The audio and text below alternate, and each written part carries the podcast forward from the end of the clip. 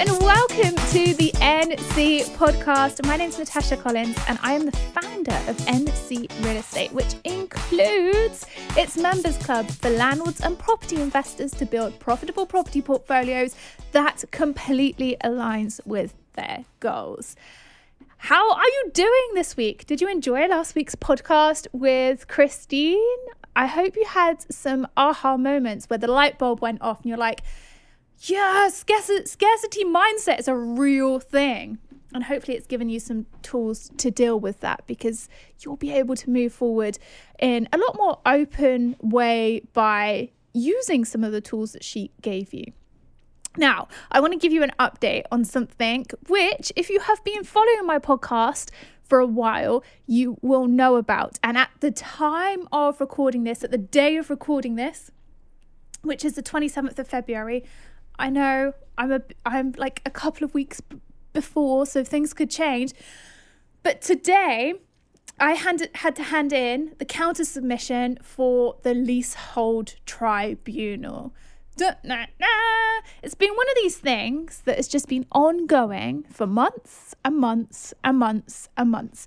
So, if you don't remember, what happened was was the head leaseholder served directions on us as the leaseholders that they wanted to take us through the leasehold tribunal process because they thought we were in dispute with them over um, the different charges that they want to levy on us for doing the externals works. And actually, the whole problem was with the freeholder because they could never agree and haven't agreed for at least the last seven years of who's responsible to do the works. So every time the roof repairs come up, neither party can decide on it, so it gets battered back down. And meanwhile, there are leaks coming through the roof into leaseholders' flats. The externals of the building are in terrible repair. And it's just a bit of a mess, really. So, what happened back in January was that we were told that we had to go and put counter submissions in. But here's the problem they're not included the freeholder in the circulation for the tribunal, which meant that they were only trying to deal with us. So I, after a lot of emails backwards and forwards, finally got the head leaseholder to go to the tribunal judge and say, hey, hold up, we forgot to bring in the freeholder. Please, can you add freeholder to proceedings? The freeholder was added to proceedings. Everybody got sent out a new timeline of works and a timeline of works, a, t- a schedule of how this tribunal is going to proceed.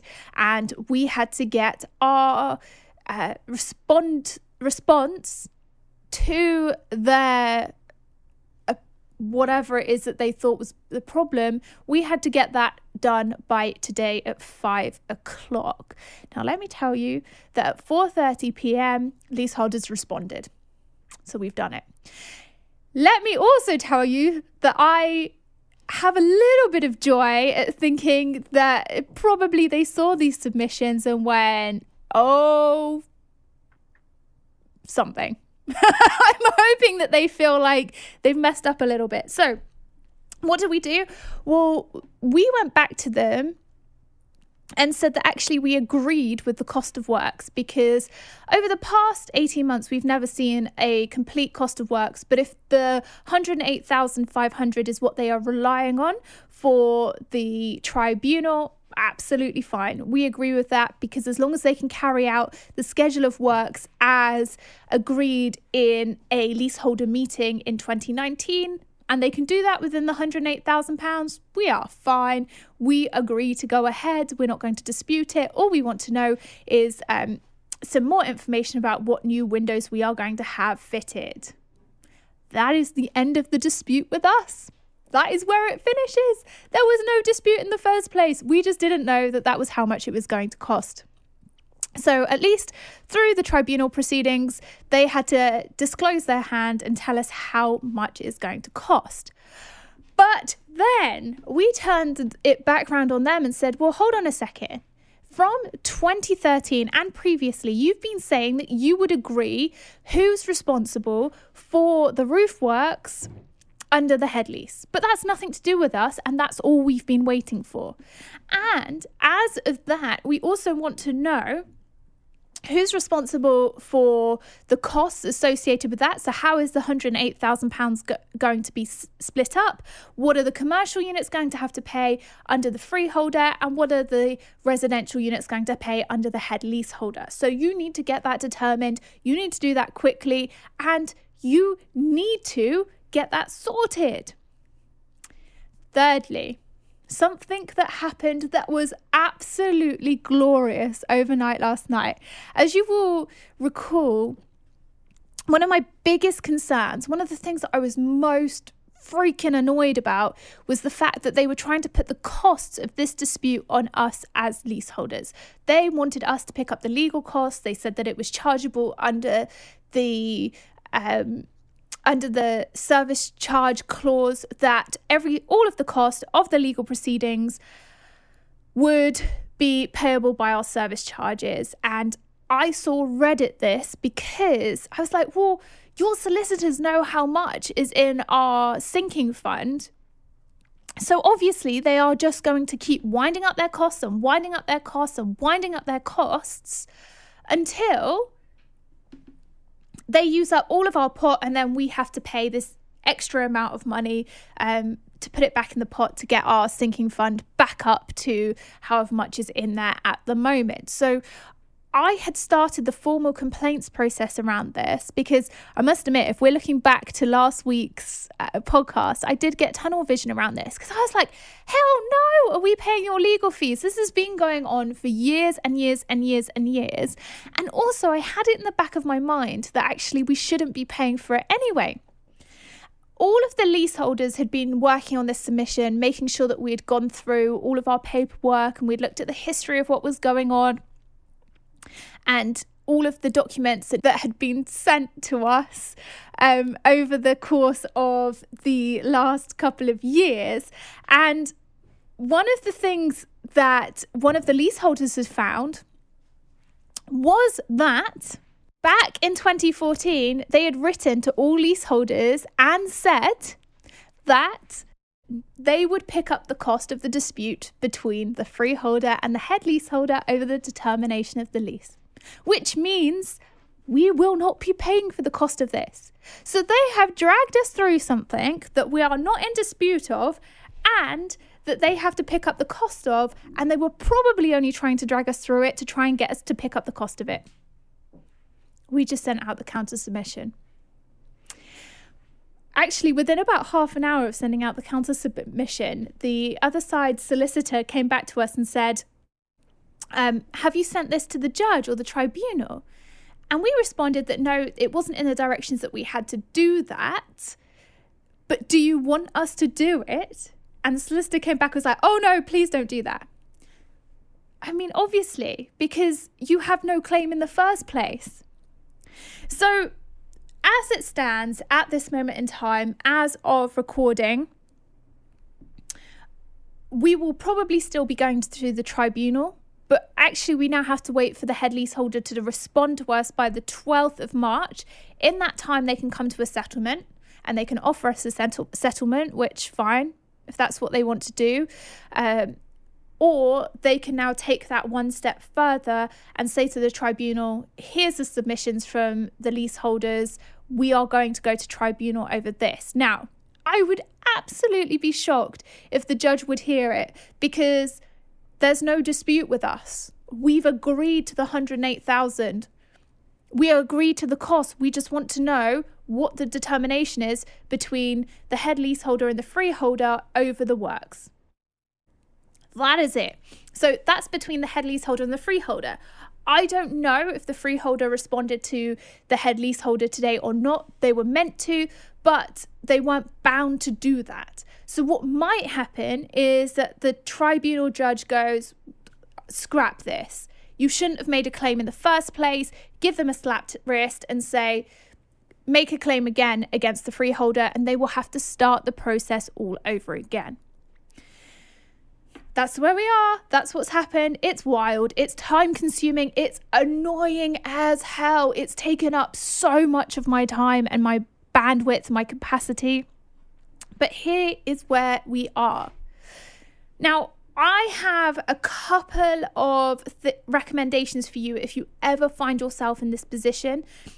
Number one, if you are in a leasehold property, please make sure that you keep all of the filed notes of everything that's ever been sent to you and make sure it's in date order.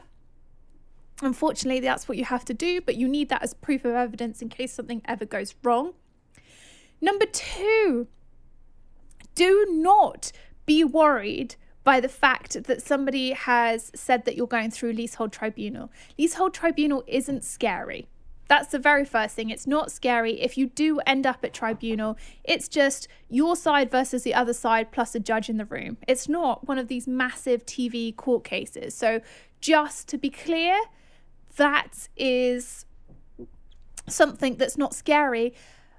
But nine times out of 10, it doesn't get as far as tribunal anyway because both sides agree to settle beforehand, right? So, anybody who says to you they want their day in court as far as I'm concerned, can go to hell. Nobody wants their day in court. Nobody, because it's expensive, it's time consuming, and quite frankly, shouldn't have got that far in the first place. So just be very aware of that.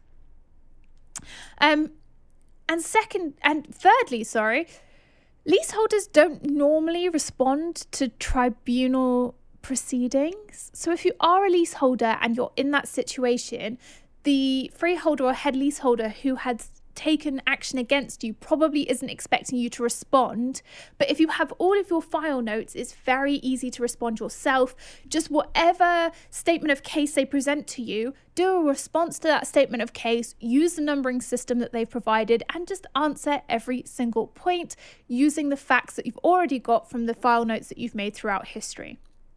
Now, here's the other thing.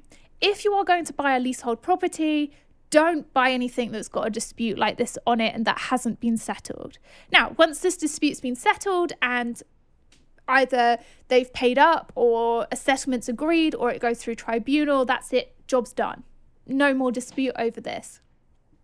But don't buy something that's already really in dispute because you're going to need all of the historic evidence about what's going on and you're going to need to be able to dig that up in the event that it goes to tribunal because it's time consuming for everybody and time equals money when you're doing this kind of thing. Because if I think about it, and I'm not going to think about dwell on this for long because it's happened, but if I was to think about it, this has cost me thousands of pounds in time that I could be spent elsewhere. So just be mindful that if you're you're buying a leasehold property and your solicitor sends out the CPSEs, so the inquiries about what's already happened on the property, and it comes up with the fact that there is a dispute ongoing, I probably would veto the property and go elsewhere and have a look at something else. But if the dispute's been completed, fine, go ahead.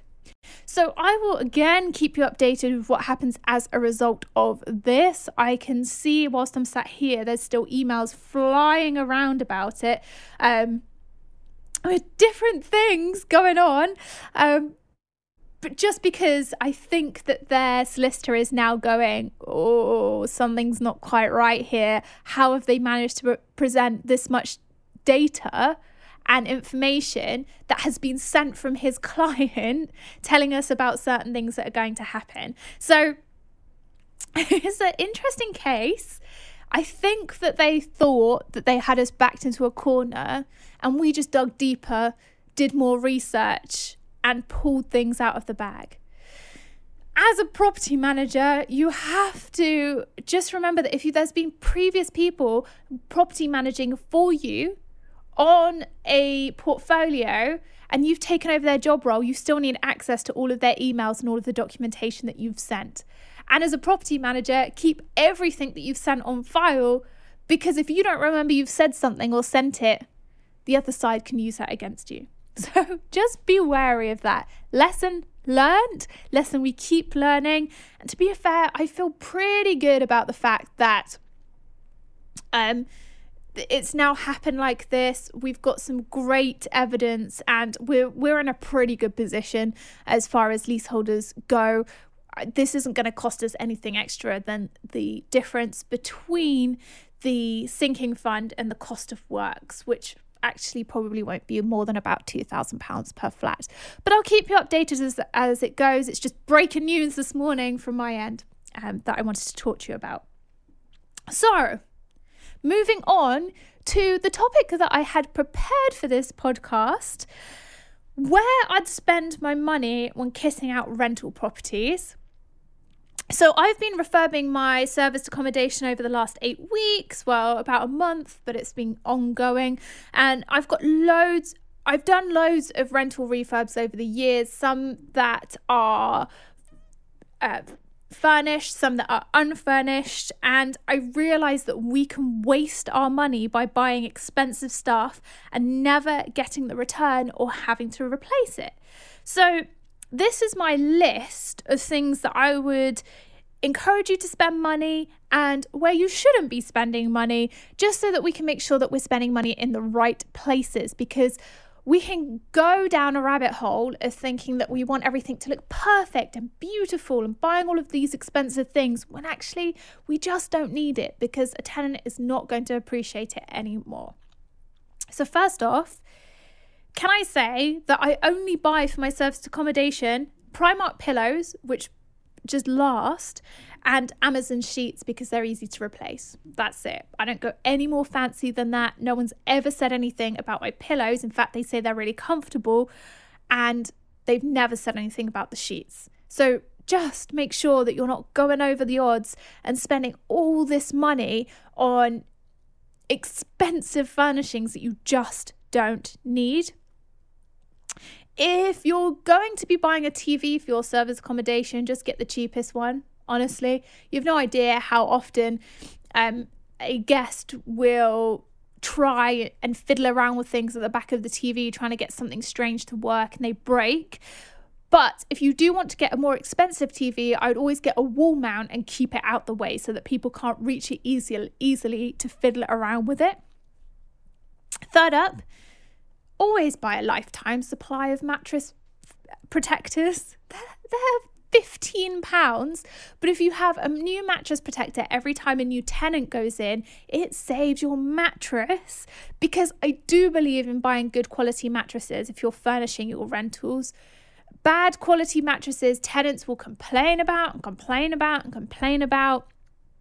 Just buy something really good, £300, it will last you longer, put a mattress protector on it, fantastic, jobs are good in. So I would spend more money on that than buying a cheapy £150 mattress. Carpets. Carpets are worth spending money on the seven to 10 year life carpets. So don't buy the cheapy bottom of the rung stuff buy the middle of the middle of the tier carpets. You don't need the really high end if you've only got um, a rental property, unless you are having one of these really expensive rental properties where you're charging like £10,000 a week. If you're not, you can do the middle of the rung carpets. Uh, carpeting a, a flat, so a two bed flat, shouldn't cost you any more than about 1200 to 1500 pounds and if that lasts for seven to 10 years, then that's really good value. If you've got carpets that are cheaper than that, I'd be questioning whether they're going to last. And you don't want to be paying seven, eight hundred pounds every three years to replace your carpets. You'd rather have that last longer and just give them a really good cleaning between tenancies because that's going to save you money. Um, I would definitely buy a bed frame and bedside tables if I was going to furnish a property. I think it's really important. I wouldn't bother buying chest of drawers or a wardrobe. If you do want a wardrobe, try and get it built in. If you if you've watched that Netflix documentary Broken, where they've gone through all the cheapy wardrobes and chest of drawers and they've shown how they've killed children. You just don't even want to get involved in that. Let a tenant do that themselves. You just provide the basics. If they want anything extra, then they can bring it in and they can take it away with you. I think it needs to be as simple as that. If you can put built in wardrobes, fantastic. If they last a long period of time, definitely do the do do that. I've put built-in wardrobes in all of my properties bar one uh, and it's worked like a dream and it's not used up too too much space either so that's been really beneficial but I wouldn't now go out of my way to build to buy the standalone ones. I just think you waste your money on it. For bathroom suites, you always need to be buying the middle of the range bathroom suites. I know you can get bathrooms for a couple of hundred pounds. If you were to get the 350 to 400 pounds bathroom suite, they tend to last longer, especially if they're better plastic. Because I have had tenants before drop things in the bath or drop things in the sink and just crack it. So you have to go and get a new suite anyway, or a new sink or a new bath, and that's a faff to manage and change over. So buy the middle of the range one.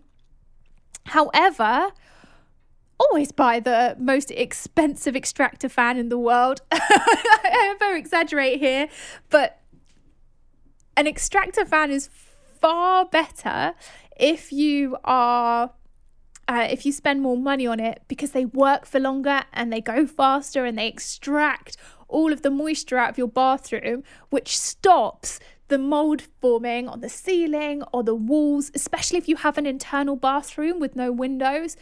Get a better extractor fan. It's worth the while paying for it because it will mean that the, your bathroom lasts longer.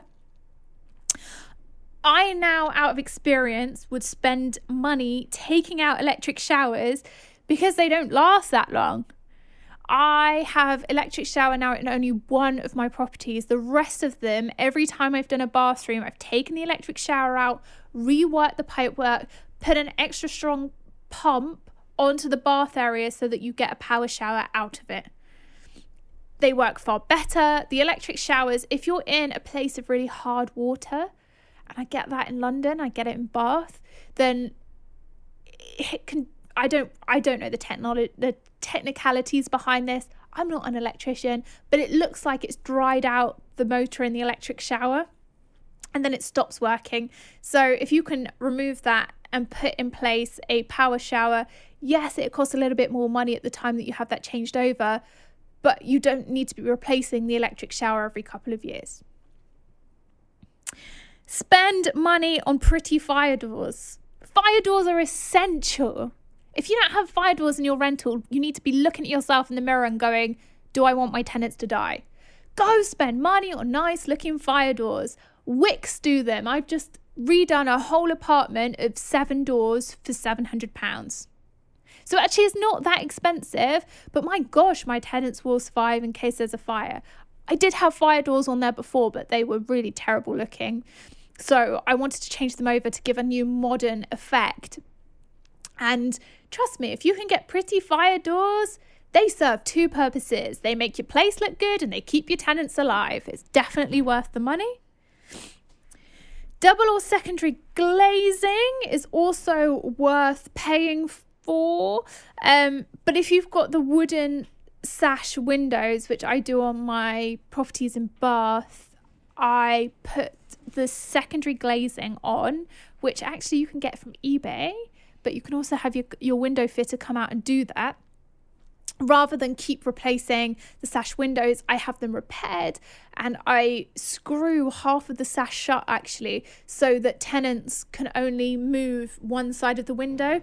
I was finding that if they could move both sides of the window, you know, the bottom up and the top down, then they'd forget about it, the wind would come through and they'd crash, breaking the panes. So I'd screw either the bottom down or the top down or the top up. And then I have secondary glazing on it, which works a lot better. It's also really good for sound insulation. I do spend money on steam free mi- mirrors. Maybe that's a personal preference. You could just put your £5 mirror up, but I'm a stickler for being able to use your bathroom still with the door closed. Um, at some point, I wish the UK would do what they do in the US, where we can have things plugged into the bathroom sockets. In the UK, you can't do that, so it's a bit of a frustration. But at least once you get out of the shower, you can clean your teeth. Um, I now spend money on decorator. I used to get friends and family in to help me paint flats when I was probably in my early 20s. We'd have paint parties. I don't do that anymore. I just pay, pay a decorator to do it. Time versus money. Essentially, it takes me too long to decorate. I'm terrible at it. If you get friends over, inevitably they brought wine or alcohol with them. I'm not doing that anymore. I pay decorators. It's far better. One of the big things that I do at the moment is if I have to take out a little bit of an extra loan or maybe a development loan, I now go and check to see if I can get interest free cre- money transfer credit cards. Because if you've then got two years to pay off the money that you've taken out of the credit card, providing you don't need to get long term lending, then it's a better way of borrowing money. I always try on these 0% money transfer credit cards to pay them back off within six months so that they're not outstanding and I can get more lending. Um, but if you're good with money and you know how to use them properly, then they're a really good way of financing smaller development projects. Um, here's some free things where you don't need to spend money, but you just need to make a phone call. Number one, Fire brigades often do free home checks, definitely in London, all of you guys in London, um, and they ins- install smoke detectors for free. So you just go on the London Fire Brigade website or your local fire brigade website, give them a call, they come and do a home check, and they bring smoke detectors. So if you don't want to spend the £30 on a smoke detector, give your fire brigade a call, get them to come and do it for you. At least you know that it's been done correctly Secondly, if you don't know it and you haven't seen it yet, in 2020, local governments are doing free boiler grants. So you can get a new boiler installed for free so that your home is more sustainable. Some of my clients in the members club have already started doing this. Paul, shout out to you for giving me this tip of advice. Nest.gov.wales, that website, are installing free boilers for all you Welsh landlords, so get in contact with them. You might need to do it through the tenant, so the tenant might need to get in contact with them as well and say, "Hey, my utilities, my utility invoice is far too expensive. Um, I want a new boiler." Great, and boilergrants.org.uk are doing it in England. So have a look. Now, it may be that you repay them but the cost of repayment is attached to the house or the property, it's not to your own personal debt. And what you do is you pay the difference between the new cost of your energy versus the old cost, and that goes back to whoever gave you the grant. But if it's a grant, it tends to be free. So try and make the most of that if you possibly can. Um, and finally, your local water board will do water saving freebies. They're doing it across the UK at the moment, so you can get new shower heads, you can get saver flush devices. Go and have a look. If you want to create a more sustainable property, then go and use these freebies. All you have to do is go online and apply for them, and they tend to come in the post within seven to 10 days. I did that a lot in London with Thames Water. Wessex Water and Somerset are also doing that too. So make sure you go and have a look at these and take advantage of the three the free things you can get at the moment. The UK housing market is going sustainable. Use it. Use all of these freebies to your advantage, kit out your home, and it's going to save you and your tenant a lot of money. So there we have it. That's my rundown of the ways in which I would spend my money. So, where I would spend my money and where I wouldn't based upon all of the refurbs that I've done. And hopefully, you've taken a little bit of advice away from this and you can go and implement this in your own rental properties. And for those of you, one final bonus bit of advice those of you who have got commercial units, try not to spend that much on fitting out a commercial unit because your commercial tenant's going to come in and want to fit out themselves. So instead, why not give them rent free period or some sort of concession so that they can do things the way that they want to do things rather than you spend loads of money, them come in, it not be right for them. They have to rip out all of the money that you've spent and still be asking for concessions. Work with your commercial tenant as they're coming into your property rather than thinking, oh, they might like this. Well, you don't know until you've asked them. So work with them rather than going ahead, gung ho, spending loads of money, and then it not be necessary.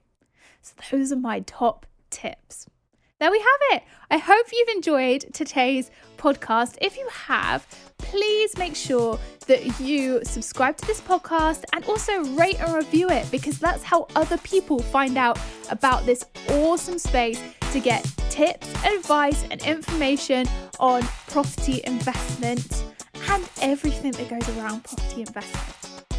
So I hope you've enjoyed today's podcast. I cannot wait to catch up with you again soon.